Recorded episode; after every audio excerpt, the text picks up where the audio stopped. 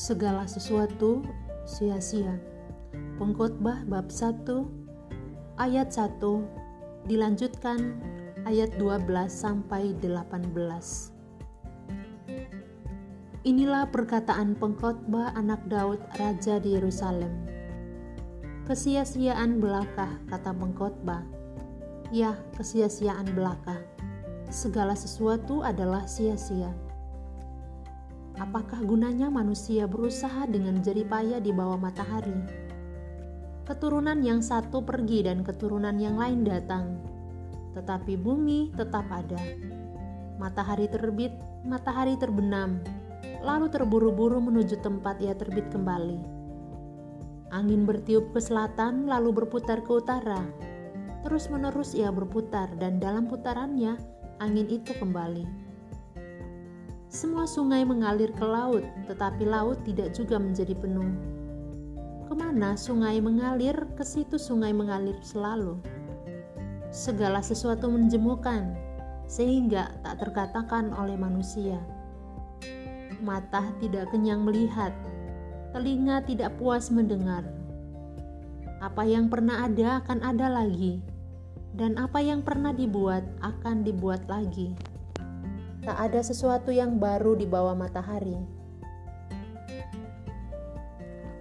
Adakah sesuatu yang dapat dikatakan, "Lihatlah, ini baru"? Tetapi itu sudah ada dulu, lama sebelum kita ada. Kenang-kenangan dari masa lampau tidak ada, dan dari masa depan yang masih akan datang pun tidak akan ada kenang-kenangan pada mereka yang hidup sesudahnya.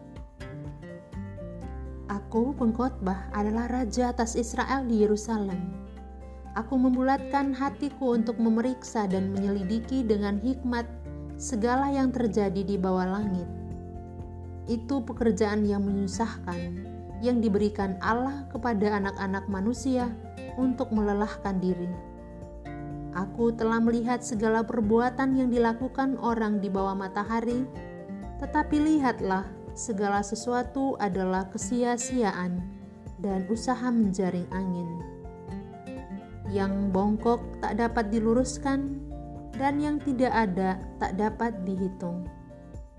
Aku berkata dalam hati, "Lihatlah, aku telah memperbesar dan menambahlah hikmat."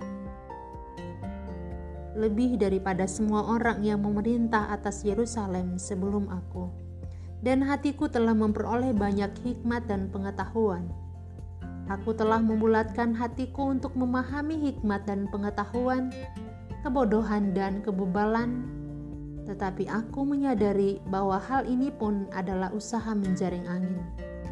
Karena di dalam banyak hikmat ada banyak susah hati, dan siapa yang memperbanyak pengetahuan, memperbanyak kesedihan.